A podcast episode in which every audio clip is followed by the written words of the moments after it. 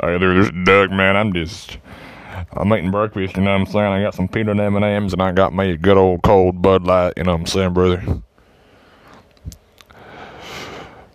Uh, yeah, I'm doing another one of these solo podcasts. I haven't done a solo podcast in quite a bit, brother. You know what I'm saying? I, it's just, I think my last one's me and Pork Chop. You know, we did a good one. I think people like that one a lot. So if you want me to do more collaborations with my my people, just uh, you know, let me know. You know what I'm saying? Uh, send in those, you know, yeah, man, send in those messages still. You know what I'm saying? I like hearing those, and I might put them in a podcast. You know what I'm saying? So uh, yeah. Okay, bye.